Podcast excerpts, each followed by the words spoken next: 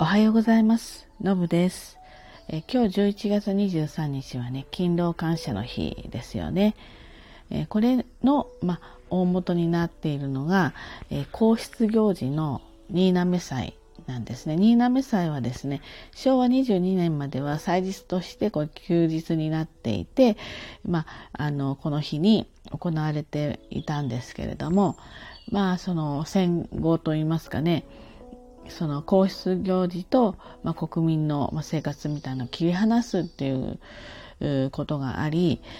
勤労感謝の日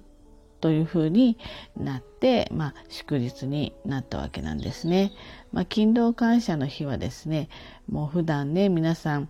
たくさん働いてますから、そういったお互いに、えーその感謝し合うっていうかねそういう日として、まあ、制定されています。でまあねぎらうっていう意味でですねそこからまあもじって、えー、小ネギ記念日だそうです。ねぎらいの日ねぎらい、ネギが来るみたいなそんな語呂合わせですね。えー、ねぎらいの日になってますね。それから、えーと、外食の日でもあるんです。まあもう日々ね、あの家事で忙しいこうお母さんの労をねぎらう。まあ、今で言えばいつも仕事や家事で忙しいお父さんやお母さんの労をねぎらう。お父さんもね、最近はご飯作ってる人もいっぱいいるし、お母さんだけじゃなくてね、家族の、こう、なんていうんですかね、できる人が、そこ頑張って、えー、家事をやっているということで、えー、この日は、じゃあ、たまには外食しようか、みたいな感じで、外食の日に制定されているわけなんですね。そしてこれはあの、うーうこの勤労感謝とはちょっと別なんだけれども、手袋の日、えー、でもあります。これからね、手袋が必要になってくる季節ですので、日本手袋工業組合が、まあ、制定してるわけですね。でこの一つね、手袋にかけて、えー、皆さんにアドバイスです。まあ、手袋はね、いろんな素材の手袋あるんだけど、革の手袋もありますよね。革の手袋結構いいですよね。で、あの、普通のな、例えばスキー手袋のようながっちりしてるもの、あの、バイク乗るようながっちりしてる手袋とかは大丈夫だと思うんだけど、こう、とても美しい、こう、華奢なね、ラムとか、うん、そういった素材で、えー、できている手袋もありますよね。革のね。で、これは、えー、必ずまサイズがあるので当然試着はするわけなんですけれどももう皆さんにこれはお願いですね。かあのグーにこうなんとなくこう動きを見たいから伸ばしたりグーにしたりすると思うんですよグググってグーって。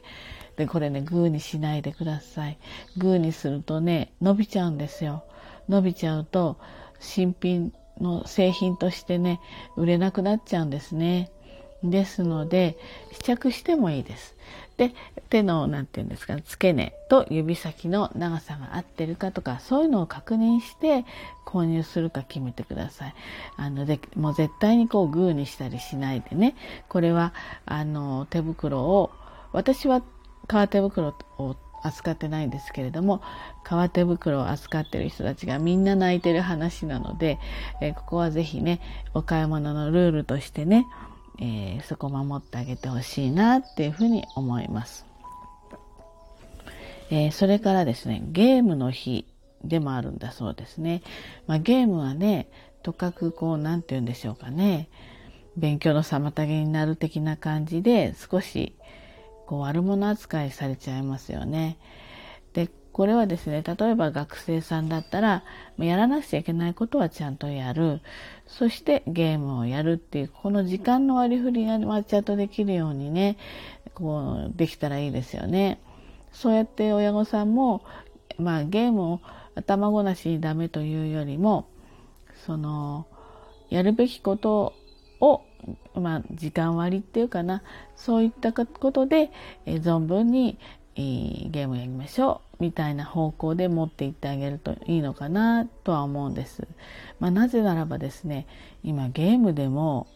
結構稼げるんじゃないですか将来的に。例えばまあ、これは、まあ、今のものですけど YouTube でねゲーム実況とかって言ってゲームしているしながら実況しているそれを YouTube で流していてそれが再生回数すごい回ってたりしたりあとは何でしたっけ G んえー、っと e スポーツか。e スポーツだっけ？あのゲームの大会とかありますよね海外とか行くとすごい莫大な賞金ですよね。ですのでこれ一つのね何と言うんでしょう例えばプロ野球とか、えー、J リーグとか、まあ、そういったプロプロ競技の一つになりつつありますよね。これはますます盛んになっていくんじゃないかと思うんですよ。ですので一概にゲームが全部ダメっていうわけじゃないかなっていうふうに思うんですね。ただ例えば学校行ってる人だったらさっきも言ったように必要なやらなくちゃいけないことっていうのがありますよね。そういったことの中で、えー、まあこういまあだから例えば好きな競技があってだけどやっぱり学生さんは、えーと、学習を勉強してそして、えー、そういった競技に打ち込むっていうのと一緒なので、まあ、そんな風に割り振れたらいいんじゃないかなと思います。で、まあ、そこまでいかなくてもねゲームはすごい楽しいもので、えー、気分転換になるっていうことでゲームするのもいいのかなと思ったりはするんだけど、まあ、なるべくこうなんでしょう依存症にならないようにねそこだけはちょっと気をつけたいところではあるかなっていうふうに思います。えー、それからハートケアの日。ハートケアこれ心臓ですね。えっと、勤労感謝の日っていうことでね、もうその勤労の基本となる、その体の核である心臓に関心を持ってもらおうということで制定されてるみたいですね。心臓もね、なんかこう、年寄りだけのね、病気だってちょっと思いがちなんですけれども、その生活習慣関係じゃなくても、まあ、例えばし、まあ、心的なストレスとかで不整脈とかになりやすいんですよね。で私はですね、えー、もう何て言うんですかね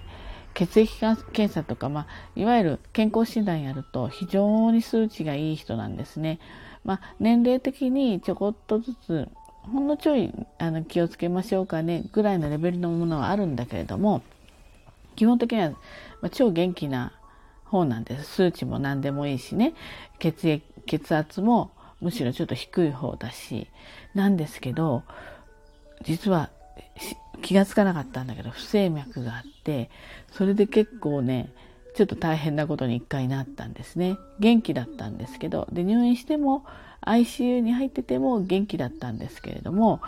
でも割と、何て言うんですか、あ悪い方に触れた時には、まあ、命に関わるような状態になっていてでそれをまあ、うん、完全に、まあ、根治できてるわけじゃないんですけれどもそういったことが、まあ、なるべく起きないように不整脈のね悪い不整脈が起きないようにまた起きた時にはそれが防げるようにっていうような処置をしているのでまあ基本的にはね大丈夫なんですけれどもまあ、心臓っていうところも意外とこう年齢若いとね見落としがちなので、えー、ちょっとそんな病気もね不整脈っていうのはもう年齢問わずに来るのでで結構大きな原因はやっぱりストレスだったりするみたいなので、まあ、ストレスはなかなかね防げないんだけれども、まあ、大きなストレスかかってる人はちょっと心臓がドクドクドクってすごい早く動いてるなって思ったらちょっと循環器とかにね見てもらうといいかなと思います。なのでハートケアの日たまにはちょっと心臓に、えー、興味関心を持ってみましょう。そんな日ですね、えー、そしてね珍味の日。これはですねいいつまみの語呂合わせで11月23日が、まあ、珍味の日ですね。私は当たり目が好きですね。珍味ね。それから牡蠣の日。えっ、ー、と、海の方の牡蠣ですね。これはですね、えー、栄養豊富なんですよね、牡蠣はね。それなんで、勤労の疲れを、こう、牡蠣を食べて癒してもらおうっていうことで、この日を、まあ、記念日としたんだそうです。そしてね、お赤飯の日。これは新滑祭の日を記念日として、まあ、おめでたいみたいなことで、えー、お赤飯の日になったみたいですね。それから、いい文の日。郵政省が制定してます。いいいい文ですね。なかなかお手紙書く機会少ないんだけれども、何かちょっとお礼とかね、一筆ちょこっと書いたりするっていうのもな、なかなか心が通じていいかなって思います。それから、お兄さんの日、いい兄さんの日、これも語呂合わせですね。そして、いいファミリーの日、いいいいファミリー、これも語呂合わせですね。えー、それから、うーん、い分散投資の日、いい分散、これも語呂合わせですね。ということでね、なかなか11月23日は、まあ、えー、勤労っていう意味と、それから語呂合わせで、いろんな記念日になってますね。なんかこういうの見ると面白いですね。まあ、いずれにしても日々ね、皆さん忙しく働いていて、えー、いる。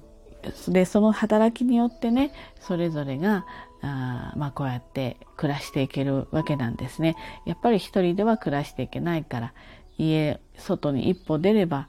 道路を作った人がいてとかねそのお互いにやっぱり感謝して生きていきたいななんて思いました。はい。それではね今日も一日元気で頑張りましょう。じゃあね。バイバイ。